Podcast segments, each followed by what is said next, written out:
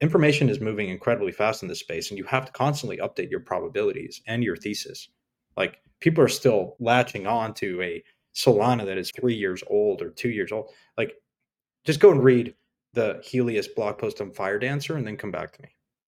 Just do that like, why wouldn't you do that? Maximalism has never served anyone well. But I'm incredibly excited because it goes back to this idea of coordination. When you have an environment that is lower fees and it's faster, it's better, it's cheaper, then it unlocks non-linear consumer behavior.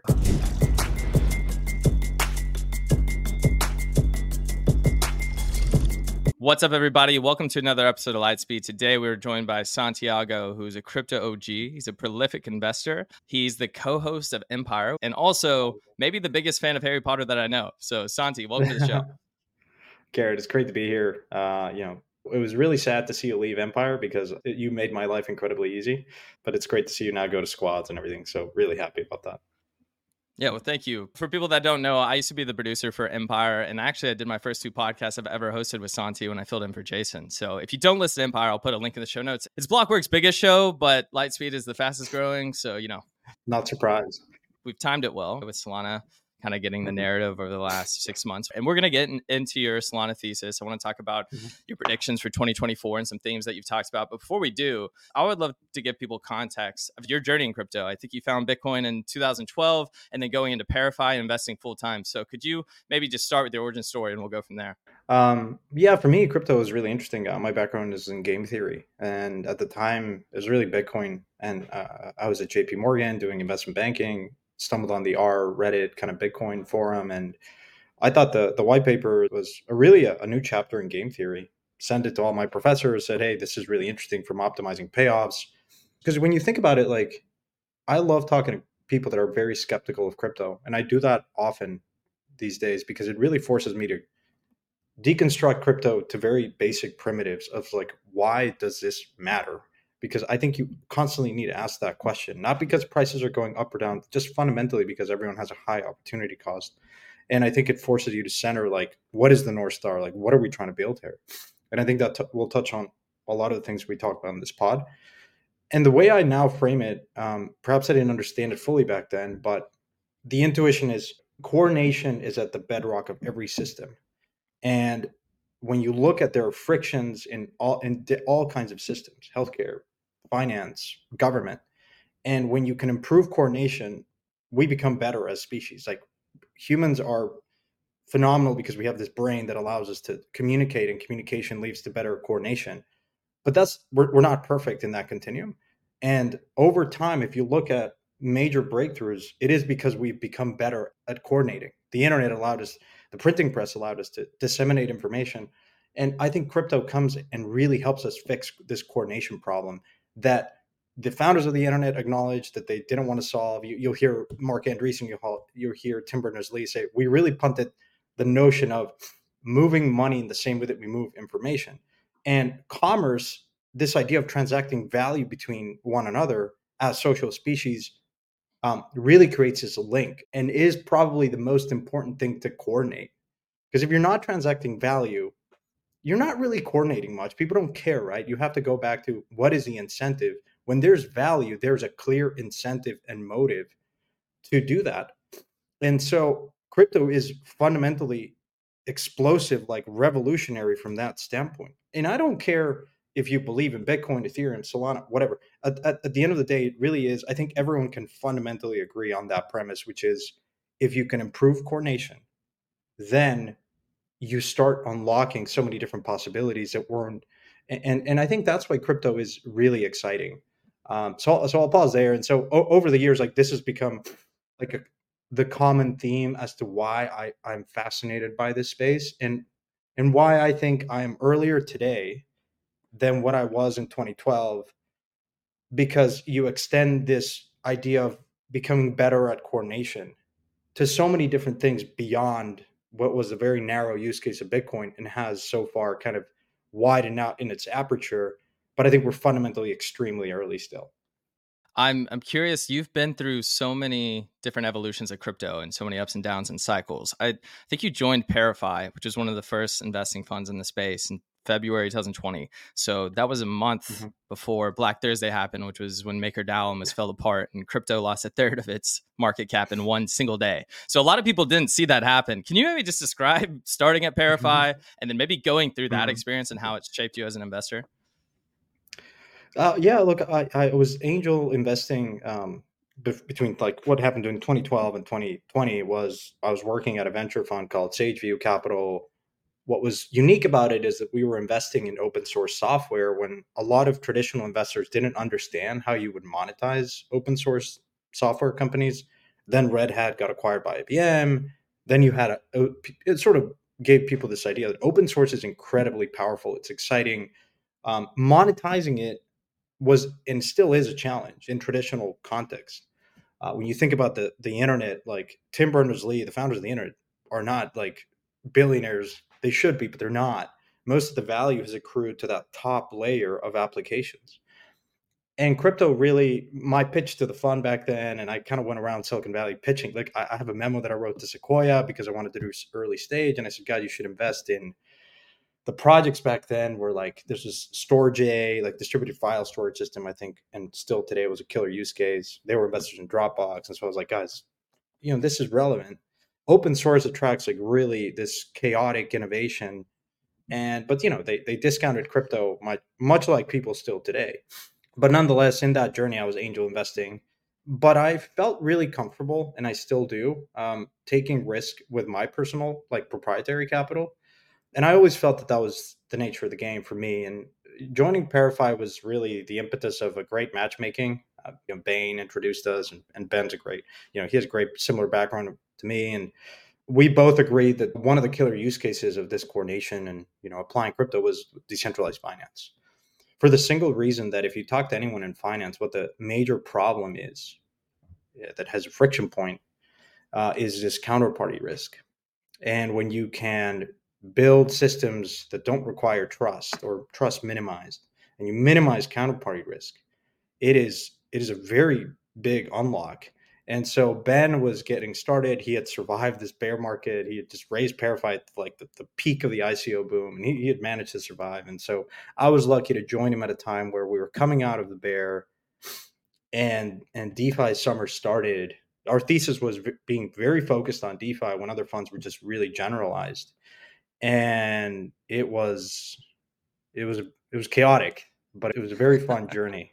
Uh, I've also since left, but we can talk about like what happened during that moment. this is when COVID was going on. The markets absolutely crashed. But then soon after that, you had the run up, and that's when all the attention came back. That's actually when I came back into the space. I got involved in 2017, but I think like most people that did, almost everybody left. Maybe didn't sell everything, but they kind of left and didn't pay attention anymore. Now it's you who actually stuck around. So one of the big questions for me is how the hell did you keep your conviction then and now? Because even people in the space today, they're like, oh, am I crazy for being here? Like, is this magic internet money? You've been mm-hmm. here through multiple cycles and you've seen it at the end of the day, it only goes up. When I say that though, you go through massive volatility. So how do you hold that conviction through all this? Look, it wasn't easy. Uh, after 2018, we went through this phase of raising money for decentralized X, and it was decentralized everything from finance to Uber and Airbnb and everything in between. Um, and I made a lot of mistakes during that process. Um, and one of the things that was very helpful for me was going back and, and, documenting and diagnosing those mistakes at that point. God, if you were to look at some of my old wallets, I invested in all kinds of stuff.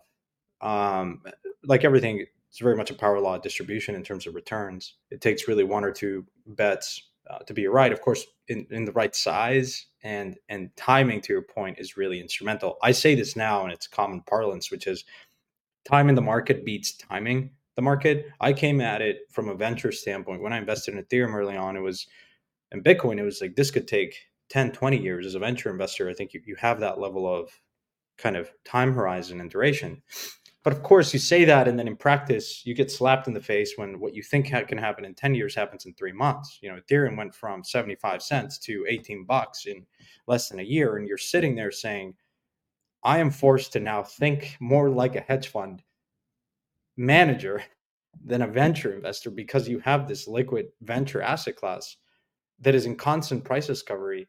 And that requires, you need to acknowledge that you can't just sit in a vacuum and say, I'm going to be a venture investor and I don't care. I'm not going to touch it. I think certain people have done that. But emotionally, I think it's incredibly hard. And I went through this process of like going through all of my, all, all my mistakes and setting different kind of frameworks, like part venture, part hedge fund by trial and error. And I think that was, had I not done that before joining ParaFi, I don't think I would have had I mean, any any success in doing that. Um, and I I don't think I would have been comfortable managing other people's money had I not gone through that journey. And so I documented a lot of it. I haven't written in five years, but I have the Substack where I wanted to not only document it, but also publicly stake it for my personal accountability and also to invite criticism into my process, kind of open sourcing my brain and saying, okay, I want to invite criticism because that's is ultimately what's going to help me find the truth faster.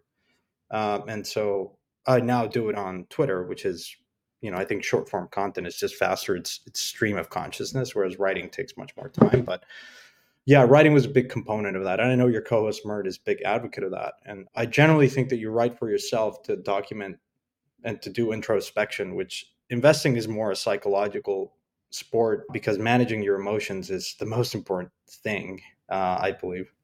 Yeah, you came from traditional finance. I think you worked at JP Morgan. How do you think, being so early too, how were you able to find this, the DeFi protocols and know where to invest and have that conviction at the same time? Whereas the traditional person that comes from, I don't know, JP Morgan, uh, may not be able to do that. Is it maybe that you were actually using these protocols? Do you think that was the core insight that you had? That is probably the most important thing. Um, you came from 2017, 2018, where it was all white papers. And then there was this concept of few protocols like MakerDAO had survived. Not only that, but you know, when you think about the mechanism of Maker, seeing that the value of the collateral at the time was only Ethereum, ETH had gone down 85, 90%. But the peg of, of DAI, the stablecoin, which was minted systematically against that collateral, maintained stable. And that was one incredibly useful for people that had a, Ethereum stake and didn't want to sell, but had to cover some sort of liability or daily expenses. Maker was incre- like very useful for a subset of people. You know, to this like a money market is like this decentralized bank was a fantastic idea. I think it's one of the best uh, ideas out there. And and so that really i think gave me conviction saying okay if, if, that works then then it really opens up other possibilities for other protocols. Like when you think about i think there is a sequence by which you build a decentralized finance system ecosystem. And i think it, it starts with something like a money market and a swaps exchange but really a money market this idea to have something more stable. And so many different protocols like had that dependency. Like when you think about Augur, like a, a, prediction market, Augur didn't work partially because you couldn't settle the bet in a in a stable unit of account like DAI.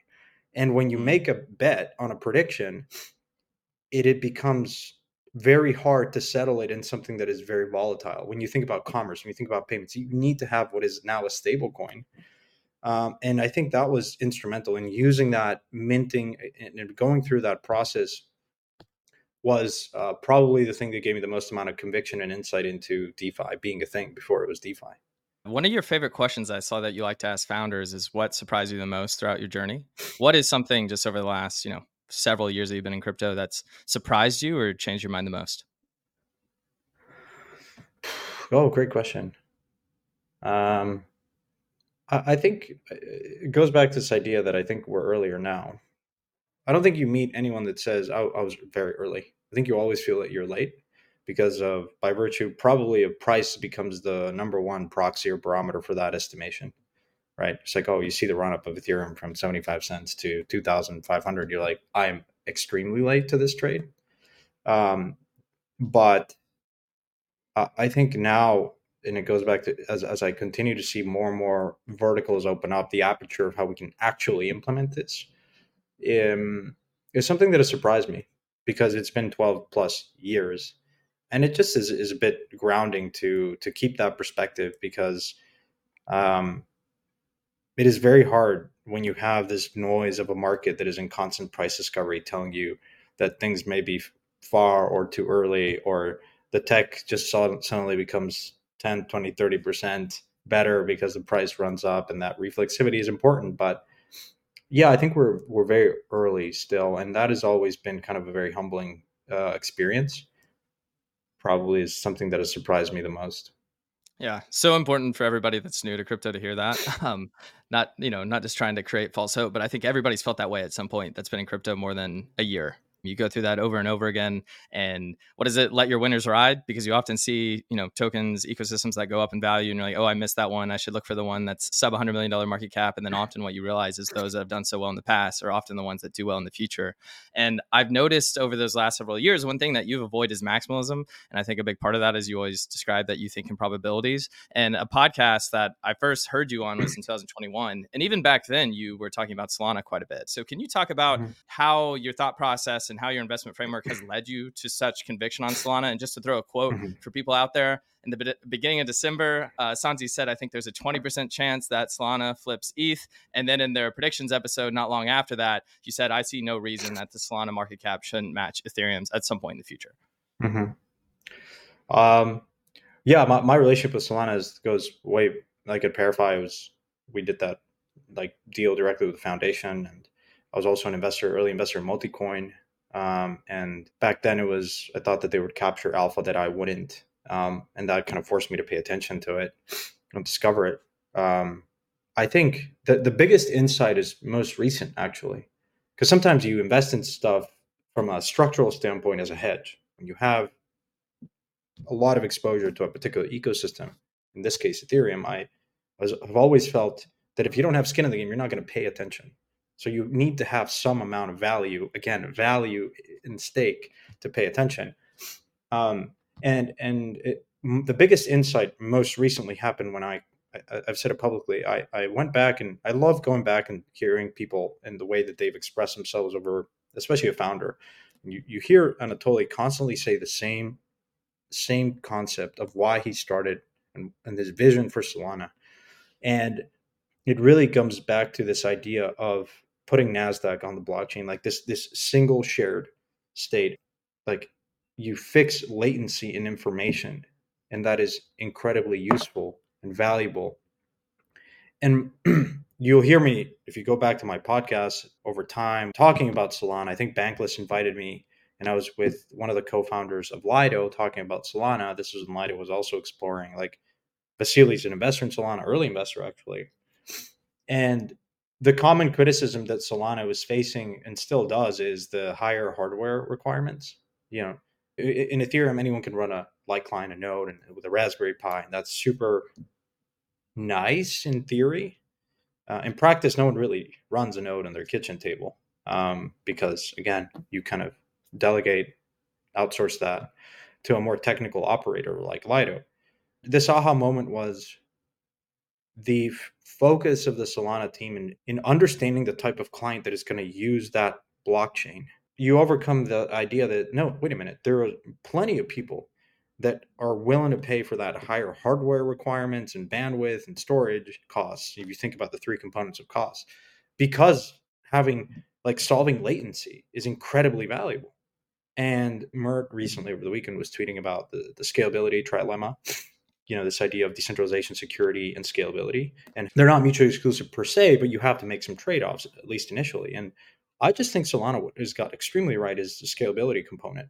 Like you are seeing it in real time you know in, in tandem with hearing anatoly say that understanding okay hardware requirements are not as important like you overcome that friction point and then you pair that with all the activity and usage that you're seeing in jupiter and Tensor. And, and, and I think the evolution of the apps in Solana pre and post FTX collapse were like were meaningfully meaningfully different. Like uh, not to like discredit the early apps in, in the early days, but I think now you're seeing beautiful apps that Web two people like. If I were to send someone Web two that is new to crypto, I would I would send them probably to a Solana app because it's faster, it's better, and it's cheaper, and it and, and the user experience is not that dissimilar from a Web two. in fact, it might be even better. And that, in my mind, is um, helped me revisit and update a lot of my mental frameworks on scale on, on kind of how blockchains like the scalability trilemma and what is the most important thing. Um and and so yeah it's been it's been a journey. I, and i wanted to make it also very public because i categorically think that there's not a perfect blockchain out there. And again we're incredibly early but from a philosophical standpoint i admire the solana team and their openness and you hear Anatoly constantly say like there are so many things that we still haven't figured out fee markets are one and Firedancer and getting to that point is another and I, I think ultimately that level of open-mindedness from them is what probabilistically will make them become the the most important blockchain out there. Um, and ethereum has this problem where you have a more kind of decentralized leadership right? You know vitalik still holds a lot of power in in his decisions and what he talks about publicly about the vision of where things should go but it is incredibly hard to coordinate. And and bitcoin's also had this problem right? Um you know there's ways to resolve that like the upgrade for to proof of stake and eip 1559 for ethereum is probably one of the most impactful things of human coordination ever. You know it's not a small network and you you ultimately go through that decision making process from an upgrade. Like it, it is a from a coordination standpoint it might be one of the most impactful things in, in the history of mankind. And people might laugh at that but i think it's worth like putting into perspective. But it also has a challenge that as you think about ethereum and the scalability roadmap like i, I just have more visibility in solana attracting way more usage. And it is really predicated on seeing the scalability component being really figured out. And if you have a lot of users, it improves the economics for validators and invites more validators, improves decentralization of validator set. It also increases security because you're now more decentralized. And so ultimately, like that flywheel, I see it working and I see it strengthening more and more and more for Solana. Whereas I don't have that level of visibility and conviction and um, invite anyone to push back on that and how the current L1, L2 architecture is going to get to the point where Solana today, much less with Firedancer gets. And so now I am challenging every single one of my teams that I'm an investor in when they go through this journey of saying, where should we build? I always say, well, what can you get from these other ecosystems that you cannot get with Solana today and Solana with Firedancer? And to this day, have not heard a very compelling answer as to why you'd go somewhere else other than there are a lot of liquidity and users on Ethereum. But ultimately, I think that that is not a very compelling or convincing answer because we're all, you can't make this decision as a builder of where to deploy on the current state of users, which is like micro beta testers. I think you have mm-hmm. to have mm-hmm. a reasonable conviction around, yeah, we're going to onboard billions of people. And when you think about where the capital and the user is going to flow, that's the bet that I'm, I'm sort of like trying to predict that. Yeah, I hope developers are listening to this. We talk about a lot on this podcast how in Solana you're seeing some sorts of vertical integration, and that could be Jupiter where they have the aggregator, but they also now have perpetuals and they're expanding into the launchpad. Then you have Jito, which is kind of like a Flashbots, and also a Lido combined. And I think part of that, and you haven't really seen that in Ethereum, even though they are trying to vertically integrate things like Aave. Um, but I think a hard part would be if you do want to expand, one, do you know if the chain can support it just from fees and composability? But two, like where mm-hmm. do you want to build? Are you going to build on Optimism or Arbitrum? Like which L2 are you waiting? Waiting on to mature and where are you going to release that next product that you want to be composable and i think that's probably held things back a little bit. And another narrative that i'm seeing that's kind of nebulous santi and i'm, I'm just curious how you've thought about this because i think it's popped up before is this idea of scarcity versus abundance and by scarcity i mean like bitcoin was 21 million and there's a real reason for that Mm-hmm. Ethereum kind of has uh, scarce block space. Um, but then you see things like Solana that are a bit more about abundance. And you can see that with the fee model as well, which brings in a lot of questions about accrual and value. And then we have things like Celestia, which is catching a big bid. And I think one of their taglines now is like, I don't know, but it's like abundance for all or something. It's like really leaning to this idea that crypto doesn't have to be only about scarcity, but I think that's hard for some people to grasp because when crypto first became a thing through hmm. Bitcoin, everything was about scarcity. Everything was about limit supply. So I'm just curious how your frameworks evolved on that. I, I think you're spot on. Look, um, the the thing about Bitcoin centric mindset is that scarcity drives value, whereas I think you should invert and you should think value drives like like you not invert, but just more so say utility drives value. And certainly in that exchange, the idea of having talk about like another big primitive of, of crypto unlock is this idea that you have digital property that is provably scarce or provably the like you can trace the origins of it like provenance. And so that's hugely valuable. Like go read hernando de soto and property rights and how that was instrumental for economic development now extend that to a digital context where most of our lives and exchanges are happening in the, in the digital world. And finally for the first time ever you can have this digital property that is recorded in a time and space that is that is not contested that is that gives you guarantees that transcend a sovereign to say i uploaded this picture or this piece of content at this particular moment in time and this is the first time that it was seen in existence and you can prove to that that is incredibly valuable for our, anyone artists talk to a notary talk to a lawyer like when I say that, this is one of my entry points into a very critical brain of, crypto. I, I, tell them this digital property concept and they start to get it. If you're a lawyer, if you're a notary, if you're an artist, like it becomes incredibly useful to like easy to see. Um, and Bitcoin, like, sure, it's you know, I, I I'm skeptical of this idea of digital gold because gold took centuries to ossify as like a social construct that has mm-hmm. value, but it's a terrible semiconductor. I don't know if you've seen what a billion dollars of gold stored looks like in a vault, but it's not easy to move or secure and has all these costs attached to to them. So I kind of sympathize with like like that can serve a, a niche use case, but now you have stablecoins, so like you don't necessarily need to use Bitcoin as a medium to like for capital flight.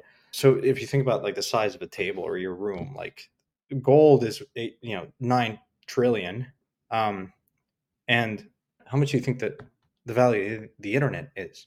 Like certainly bigger than that speck of dust in your room that is eight trillion. It, it's way larger than that.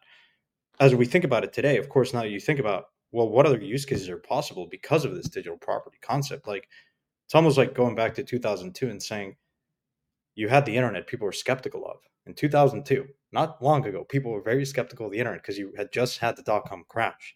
And then the smartphone came around. I don't think very, people envision how impactful the smartphone would be and all the different applications that have now sprung up and are incredibly valuable and almost to the point of like essential components of our lives.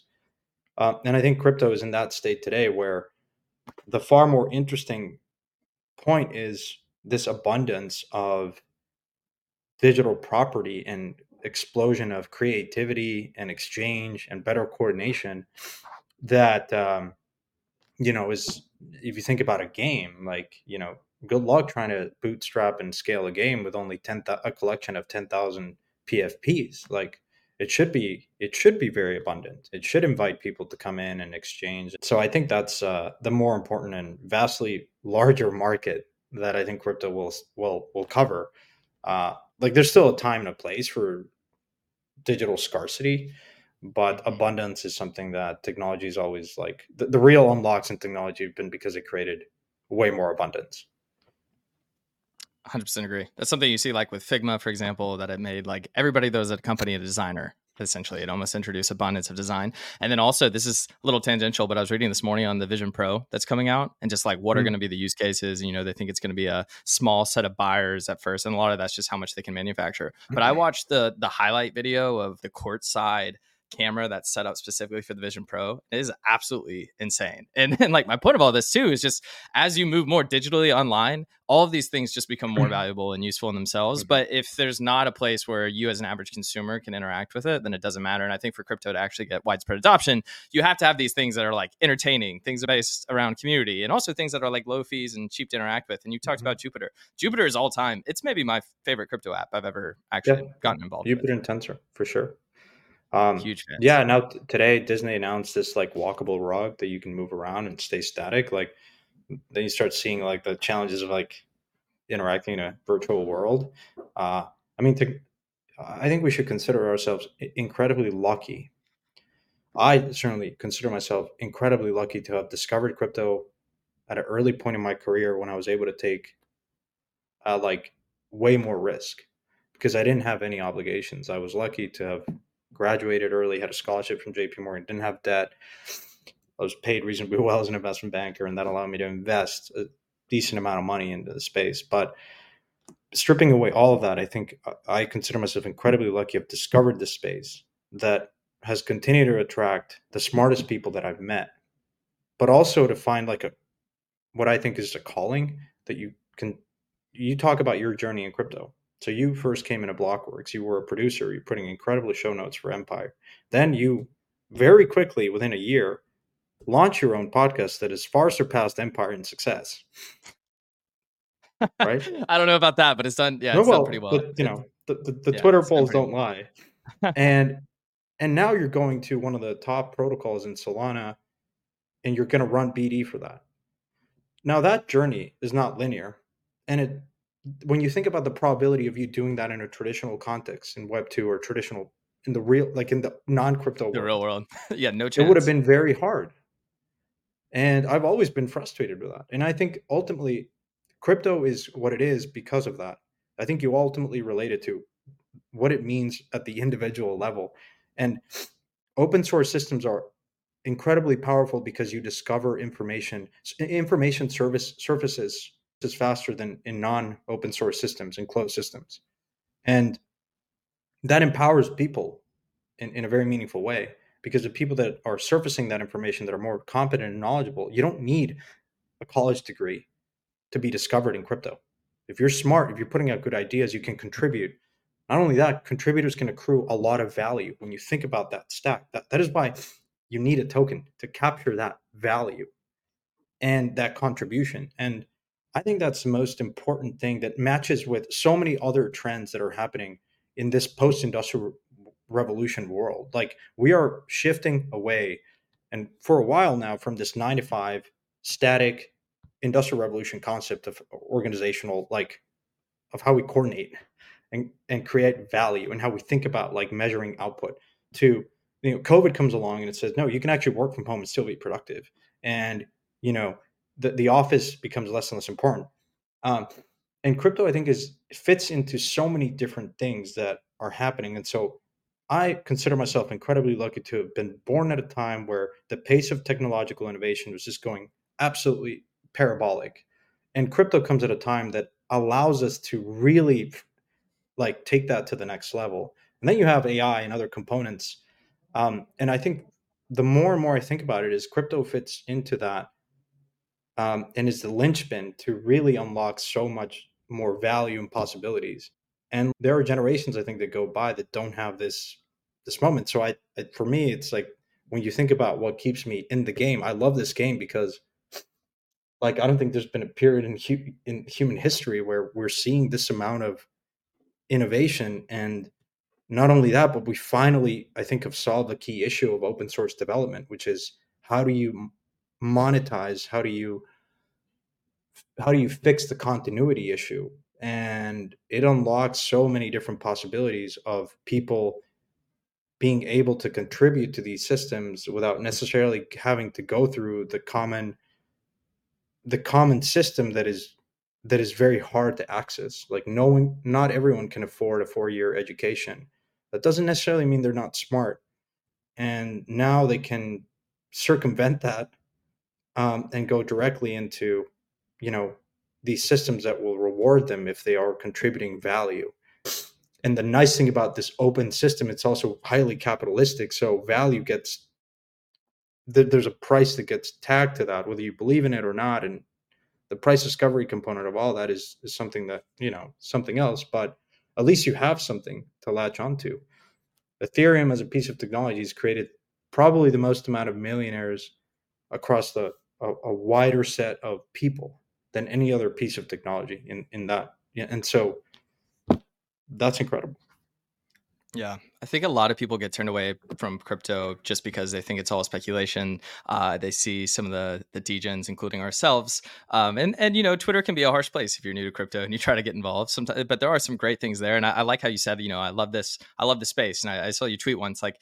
Uh, if you don't love this game, you don't have to play this game. But I think part of it is just embracing it. There's no reason to to hate on the speculation. Obviously, when people are bad actors, you want to call them out and so forth. But just like enjoy it, play the game, you want to find something that really drives you with passion and also that's like intellectually interesting and mm. that's what brought me to crypto and like you talked about accessibility. Santi, I've listened to you for a long time. One, I never thought I'd talk to you. And then, you know, I got to produce your show and I got to meet you. And now I'm actually getting to host you on a podcast. Like this is all within, say, a two year span. And, and anybody can do that. And you can DM people on Twitter and they will respond to you at least half the, half the time. And that that doesn't happen anywhere else.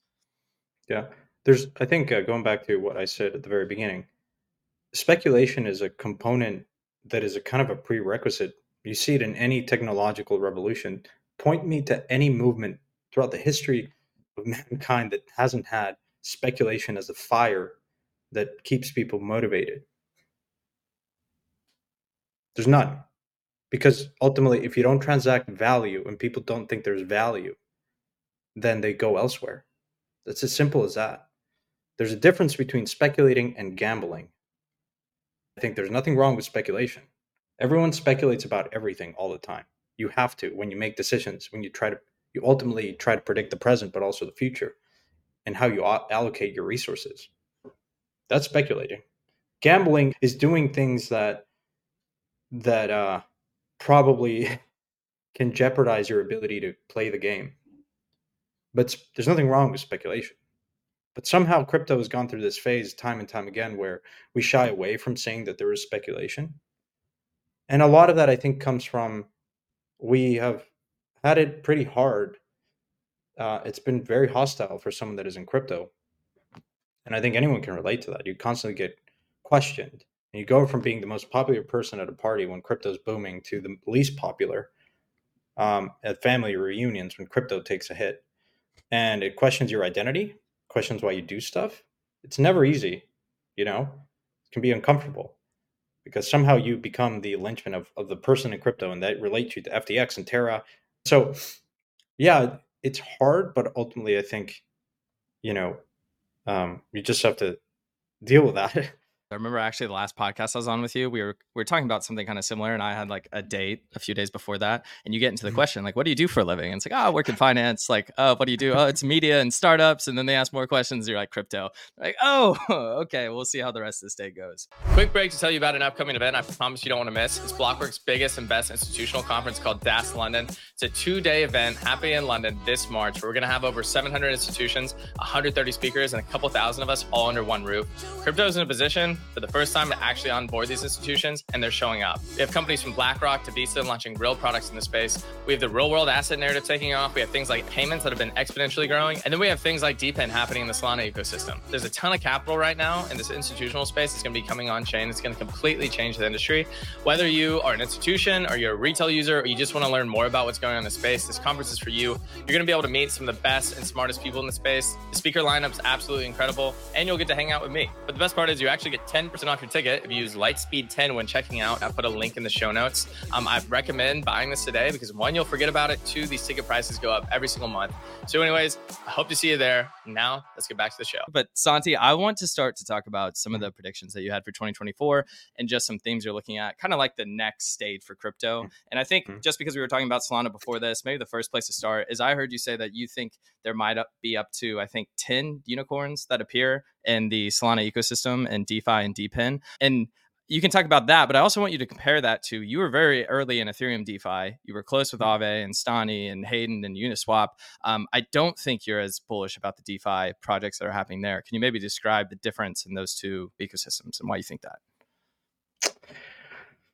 It's all on a relative basis. Look, at, I think um, DeFi has been long forgotten. You know, since I left ParaFi, the you know DeFi kind of has been at the back seat I think it will have its moment and it will shine. Maybe not, certainly not in the same way that it did in DeFi Summer, but it will power a lot of the different applications. Um, so it's my interest in DeFi and Solana is this idea that I'm seeing way more activity because you know when when you have fees that are negligible, uh, people might say, "Well, how's that any different from Binance Smart Chain or something?" And, and it's a good it's a good point. You know, when Binance Smart Chain at one point eclipsed like had more transactions and users bridge over than Uniswap. And then the activity has subsided because it's very much a centralized chain. Uh, I think what people get wrong about revisiting their thesis about Solana because it has its you know moments where the chain is halted and you know people think it's a VC coin and whatever, and, and that ultimately is the opportunity for people that can can actually do the real work and understand the you know whether you believe the Nakamoto coefficient is like uh, the best proxy for decentralization or, or you know clients, but information is moving incredibly fast in this space, and you have to con- constantly update your probabilities and your thesis. Like people are still latching on to a Solana that is three years old or two years old. Like, just go and read the Helius blog post on Firedancer and then come back to me. Just do that. Like, why wouldn't you do that, right? Maximalism has never served anyone well. But I'm incredibly excited because, you know, again, it goes back to this idea of coordination. When you have an environment that is lower fees and it's faster, it's better, it's cheaper, then it unlocks non-linear consumer behavior. Like people now, like extend that to Uber, Airbnb, like and so you're seeing that in real time and to me that's incredibly exciting because candidly the structure of paying 19 bucks or 7 bucks or a thousand bucks of fees on ethereum l1 at least is is not very um, like economically feasible. There there is still the, type of user that is going to value that and of course then you can extend that to an l2 but you know i, I remember a, a moment where i talked to the drip founder and he said look even if I were to do drip in an L2, it it still would not be economically viable for us to do these kind of mass batch like mintings of NFTs. It would still be as small as small on a relative basis as fees are in an L2. Solana still is much cheaper, and so yeah, that that for me was also a big part of my journey of, of then saying what is now that it's dubbed like only possible in, in Solana. That doesn't mean that L2s and Ethereum are not going to have their moment or will be irrelevant. I mean, I'll, I'll, I'll ask you the question: like, do you think people care about decentralization? Do they philosophically understand or care about security? It's really ultimately boils down to um, and I hate to say it, but I think it's just more of a practical, not theoretical standpoint, which is people will go where they can do things in a, that increases their output and utility the most. Security is one of those things that you appreciate if things go badly, uh, but that doesn't mean Solana is not secure. And this is where most people that have been around for a while kind of don't believe that because they haven't done the work. They haven't, and so I, I that's something that you constantly need to question yourself. Like, is Solana meaningfully less secure than Ethereum? What is your security threshold? What is the decentralization threshold? I think these are fundamental questions that we need to like that are very theoretical. Mm-hmm. But I think practically speaking, uh, again, I, I go back to one of my biggest shifts over the years is that um, more like scalability and Im- improve the economics of a blockchain. And if you and and that ultimately is a driving force to improve all the other two components of this trilemma.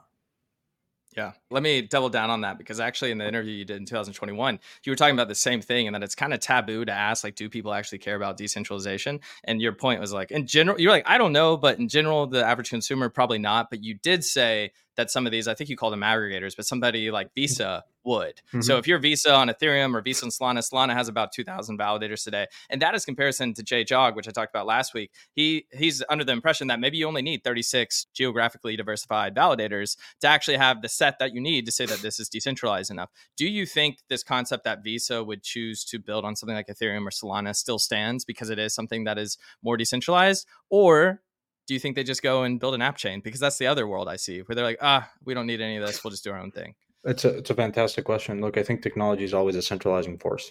It has been. And the only thing that might help us decentralize or pull it away from that natural tendency to centralize is crypto. For the simple reason that you can improve the incentive mechanism and you can improve the coordination. But if you don't do that, we're not gonna we're not gonna overcome that. AI to even the nth degree will be even more centralizing. And and so this is where I think a lot of people fall short in their thinking of like how do we actually can insert ourselves and overcome that tendency to centralize. And it really boils down to better incentives and and better coordination. Because if you can create more value, if you can deliver a better experience for the consumer, whether it's the aggregator through incentives, but the aggregator cares about the end user. And so, how are you going to be Robinhood or Visa and tell your users, "Oh, guys, sorry, your wire fee is twenty five, we're not really like improving it. We're that's going to be a bit more expensive and, and it's going to be unpredictable because there might be spikes in fees. So, hmm. you know, you're going to have to bear with us. No, if there, it's just not, it's not realistic to think that way. But I do think that you can see a world where they start using Solana. Like take Uber as the example. Uber was just a killer technology that overcame regulatory pressures, uh, union pressures, habitual pressures of people just naturally thinking of a taxi and they're yellow and they're easy to identify to something that just was incredible because it latched onto a piece of technology like the smartphone that at the fingertip you could hail a cab at any moment in time and it was clear it's transparent it's faster it's better it's cheaper by order magnitude. That's what that's the bar for crypto and if we don't get there we will not overcome the tendency to centralize and none of this will matter at all we're going to be a niche like techno utopian piece of technology like Bitcoin was in the day. But I'm not here because of that vision alone. I think fundamentally we can do that. But in order to get there, the bar is high. It's very high. And we're not there yet, but I think we have early indications that we can fundamentally have, through better coordination, increase a ton of value and unlock new possibilities that just weren't possible before. And I think Solana is by far the, the place where I see that that path like clearly I don't see it anywhere else. Maybe next gen L1, you know, maybe it's Aptos, maybe it's Sui, maybe these designs, you know, the problem with going first in crypto, and I sympathize with Ethereum is that you didn't have, you know, in many ways like these other protocols like Solana and others are standing on the shoulder of giants. Like, you know, you're always borrowing stuff in an open source context. And so, you know, but um uh, yeah, like uh, an aggregator will care about security for sure. We don't have a secure environment, but again, the question to you you just poses: what is that? And I think it's a minimum viable threshold of security that Solana already has. Mm-hmm. I agree completely. Okay, that was very well said. I have like four statements of yours I think are a little bit unorthodox and predictions. Okay. So let's uh Just let's four? see if we can run. you have a lot more, but I picked out four. Yeah. Um okay. let's see if we can run through those in the next 10 minutes. So maybe we'll spend just, you know, a minute or two on each topic. So one yes. that I have um so gaming was really hot. People are like gaming's going to be uh, the Trojan horse that brings people into crypto. We haven't really seen that play out. But one of your predictions is that in 2024, we're going to see three viral games that hit. So why do you think the timing's now? Oh, just because I've seen it. From my vantage point, I've invested in 10 plus game studios. They're building. It takes t- time to build games. There's different categories, fast casual to like like fully formed like AAA games. Um, but it will happen. I, have just seen it. Like I'm seeing it in, in real time. It will happen. It's not going to be your play to earn. It's like that was not a game. That was DeFi with a veneer of gaming attached to it. But so was farming. So yam farming was pretty more fun than Axie, probably. No, not to take a stab directly at Axie. Okay.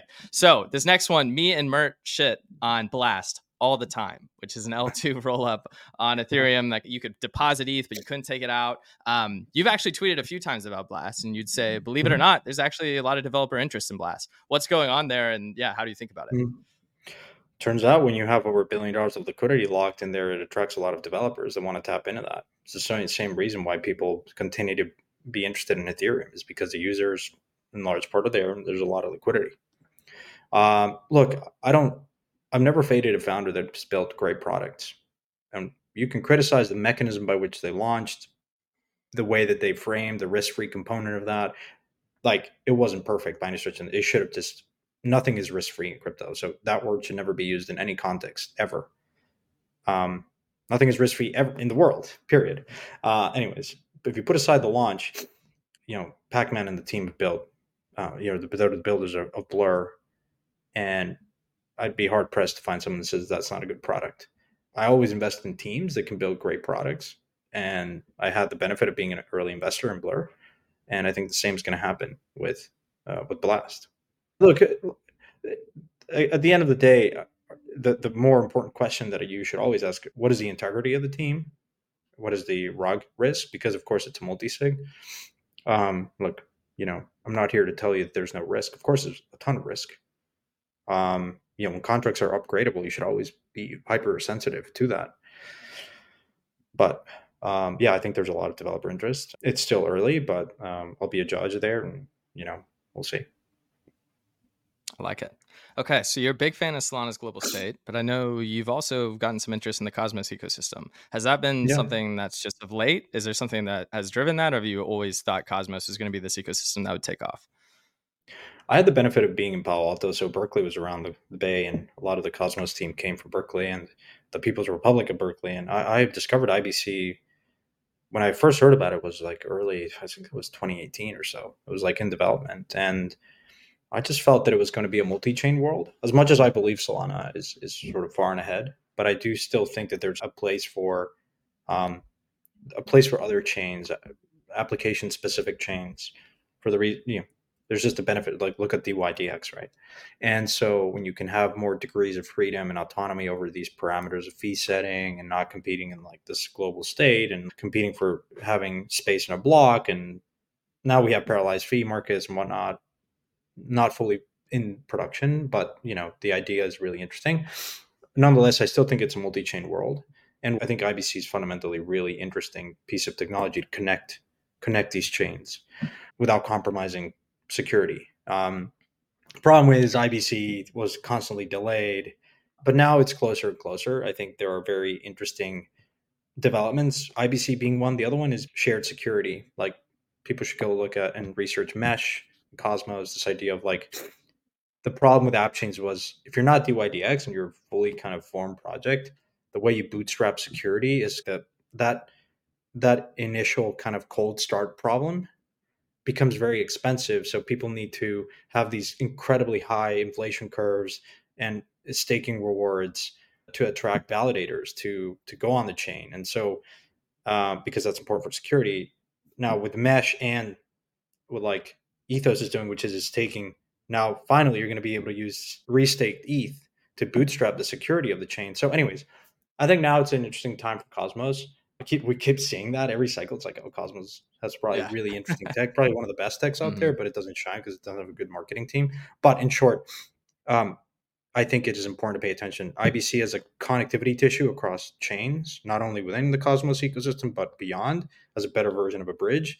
And second, this idea of restaked and using Ethereum security for app chains is something that is a pretty big unlock. So I'm paying attention for those two reasons. Hmm. So Tim, here's how you think about it, but also how teams are pitching you when they're building a, a product in crypto. I don't know if this is framing how everyone thinks about it, but you have like protocols and businesses. And protocols to me would be, say, like Celestia. A protocol could be they're a DA layer a business would be okay we're a da layer but then we're planning to expand to these three other products which might be a wallet kind of like uniswap wallet or it might be like okay we're a da layer but we're going to launch a dex on top of this. And it's kind of this like wedge mentality that a lot of startups have and then you expand. It's like land and expand. When you think of crypto protocols do you think of about them in that way that you're like okay they're going to find a niche market today and build out from there? Or do you still see it as this money lego every protocol or app just does one thing yeah, I guess the question is what is the difference between a protocol and a company? Um, I don't know. I think the lines are very blurred.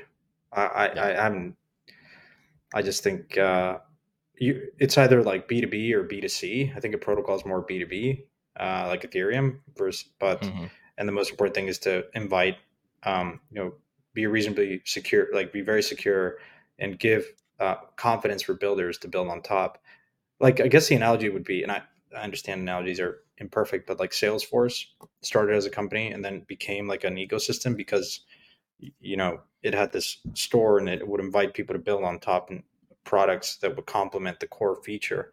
Um, I think every every protocol is a company in some capacity. The the user might be different ultimately, but I think of them, and maybe this is my lizard brain. I think all everything is a company, and you ultimately whether you understand your customer or not is something that I just focus on. Um, I think Solana understands their customer exceptionally well. I think other uh, certain protocols don't understand that or don't want to believe that they're a company. But at the end of the day, you're always a company. I think you always need to think about product market fit and who's going to use your protocol. That to me is no different than a company, right? Hundred percent. Okay, two things to close out. One, I want to talk about what's I, I was gonna say what's next, but like I don't know why everyone thinks there has to be a next. You know, there always has to be the next thing. Um, I, I, I believe you're investing full time. I know you looked into launching a bank, and you've hinted at that you might be interested in doing an incubator. So, um, yeah, how how you think about those things these days? Uh, yeah, I constantly think about where I could be most useful to the space because I'm not technical. Um, I certainly invest, and it's really nice to. It's like a frustrated dream. I empower you know people with capital to go and build. Um, the bank idea was quite interesting. It was at the time where you probably thought it was the craziest idea because you had all you know Silvergate was down, the SEN network was shut down, FTX collapsed, and so I think the I guess the appetite to fund a crypto um, bank was zero, but I had the benefit of just funding it myself. Um, and I I came out of that process not convinced that banking is that big of an issue. I just think that uh, it might be just that that certain type of customers may not want to furnish all the information to be onboarded into a bank. But I've never had issues with banks. Uh, again, blockchains are perfectly transparent pieces uh, where you can do all the analysis to trace and track provenance of funds. You can you will find a bank out there that will bank you if you can furnish all the information, and they'll be using Chainalysis on the back end to, you know, do that. But I think certain people may not want to do that and are sensitive to that. My conclusion is I'm still not going to be able to bank those people if I start a bank. Mm-hmm. So I'm gonna, yeah. And the level of effort was is pretty high, and so I shelved that project. But I spent a good amount of six to nine months, like doing talking to users, regulators, different jurisdictions. Yeah. Do you think that's what Coinbase becomes in many ways? Like, uh, yeah, how, yeah. how do you think about Coinbase? Coinbase is going to be one of the largest financial institutions in the world over the next 10 years. There's really no reason why they can't extend their offering. That you're seeing it in real time. Um, yeah, I, I, I think Coinbase looks very. Coinbase is not just an exchange; it will be a fully fledged financial institution, uh, particularly one that services younger generation more technically like just in digitally native uh, users yeah yeah i mean stable coins are a fantastic product and you know obviously they have usdc um, and yeah I, I think coinbase is going to be doing way more things than what you're currently able to do in the app today I agree with you. It's it's kind of like in Solana in some ways that a lot of people weren't uh, very bullish on Solana as like the VC coin, and then the FTX implosion happened. I think that actually made the community stronger, and people started looking at the tech more instead of it just like the price. And the same thing kind of happened with Coinbase, where they grew so quickly. They obviously did well, but I think they probably just hired a lot of people that weren't in crypto at all because you saw them launch some products, say some things through their communications and marketing, and it looked like they were almost falling apart and losing market share. And then over this last like six, eight months, they've just been absolutely killing it. They seem pretty crypto native. I, I mean, I can't imagine a better company to represent the space that is more on the centralized side. The work that they've done on the policy and regulation side, um, and like offering, I mean, it's synonymous with crypto, and they've they've never been hacked, knock on wood, but you know they've had an incredibly secure setup and they're just the onboard primary onboarding mechanism, but also the willingness to reinvent themselves and cannibalize certain business lines. Like they're now launching base. Talk about like creating the easy journey into millions and millions of users, all their user base, right? 100 million users. Some of them will, they're going to enter Web3, like start using on chain applications. Well, probabilistically, it's going to happen through Coinbase. So I think they play a they Coinbase. I respect them because the leadership I think has probably felt that they have not gotten enough credibility or or validation from the crypto community, and certainly not from the non crypto community. So they've had to probably been quite lonely journey for them. Now it's great that they're finally getting some well deserved credit. I mean, Coinbase developers have contributed a ton to open source. They've done a fair amount of contributions in certain pretty big updates like proof of stake and like the beacon chain, the EIP 1559. Like they're like, you know, pretty impactful to contributing to some of these standards in crypto. Definitely. And a lot of talent has come out of Coinbase and actually started to develop protocols in like wider crypto and decentralized crypto. Yeah. Like even Mert came out of Coinbase Mert, no less, as well. Yeah. yeah. And like Coinbase credentials, I think is going to be really cool. If you're a Coinbase user, you're within the app itself, but then they have the self custody wallet, then they have the Web3 wallet, and maybe they'll have like a safe sandbox that you can play in, which are like these apps that are preloaded, which are on base. But then you oh, can oh, yeah. take your Coinbase credentials and go to like outside of base and you can go to Solana or these different ecosystems. I think that's going to be the ultimate onboarding. Absolutely. Yeah. Okay, so I'm going to make you talk about yourself before we close off here. Um, I knew you ran marathons, but I didn't know you were an absolute monster um, at marathons. I, yeah, you are. I think you ran three. Did you run three last year? And you're doing two to three this three year. last year, and I'm doing Tokyo, Berlin, and New York. Three, three last year, three this year. I'm doing finishing the six majors: Tokyo, Boston, and then always New York. I don't know what your time is. I'll let you say it, but I do just know it's inhuman. I, I did my first marathon this year, and after hearing your time, I was like, holy shit, Santi is not just a podcaster and investor. He's an absolute madman. I think running's been great for me. I'm curious what it's done for you. Uh, I'm not like, I, I, don't run all the time, but I do think it's been big for mm. me. So I'm curious, like, what has it done for you? And then also, um, I don't know, like, is there anything you learned from it that, that you could either mm-hmm. apply just to the rest of your life or investing? Running is liberating. You can do it anytime, anywhere I've never regretted going for a run, whether it's one mile or, you know, 26 miles. It, it, the clarity that I get, it just permeates into other facets of my life. And I'm the type of person that I, I need to exercise to have clarity. Uh, and so I, I love running. I love cycling too. I've, so talk about the two most insightful learnings that I've done is I think it relates a lot to investing. This idea of you have to run slow to go fast. It's counterintuitive when I trained for so many years, I would this notion of I need to every training, I need to push harder and harder and push the limit. Um, and I first learned from the different techniques of the zone two type of training. The Soviets, the, the, the Russians really used it for wrestling, which was they would never go 100% in their trainings ever maybe once or twice before like but ever relative to the americans they would go all out as like a the problem was when you go all out constantly in training, the risk of being injured goes up meaningfully. What happens is you will eventually get injured. So instead of training like the Russians would, you know, 360 days of the year or 300 days of the year, because you would take a day off every every every week, the Americans would train half of that because they would just get injured. And the it really forces you to think like the nonlinear component of training every day, even if it's not at 100%, the compounding effects of that far far outstrip the going all out constantly because that is not sustainable. And I think if you apply that for me has been hard to implement because you always feel like you're not like going all out in this like type A mentality of like I constantly need to push myself. But having to it think has forced me to be more disciplined uh, and patient. And I ultimately I see it in the results because my marathon time went from two I was running sub three for a while but I really took it down from 250 to 248 to 245. Now, people might say that doesn't sound like a lot, but as soon as you go sub three, every incremental minute is like start being non-linear, yeah. right?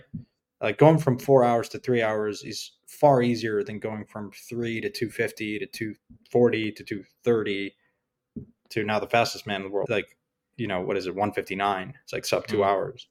It's incredibly non-linear relationship. And so it's a fun journey for me. It's you know uh, you got to listen to your body. You have to think about so many things. Uh, you know, signing up for a race right after I finish one, but it's really the training that is very very hard to implement because when you're training in zone two, you don't feel like you don't feel like you've exercised, right? You're like, oh, this is like it's conversational pace. And you're like, God, I don't feel like I'm really putting in the work here.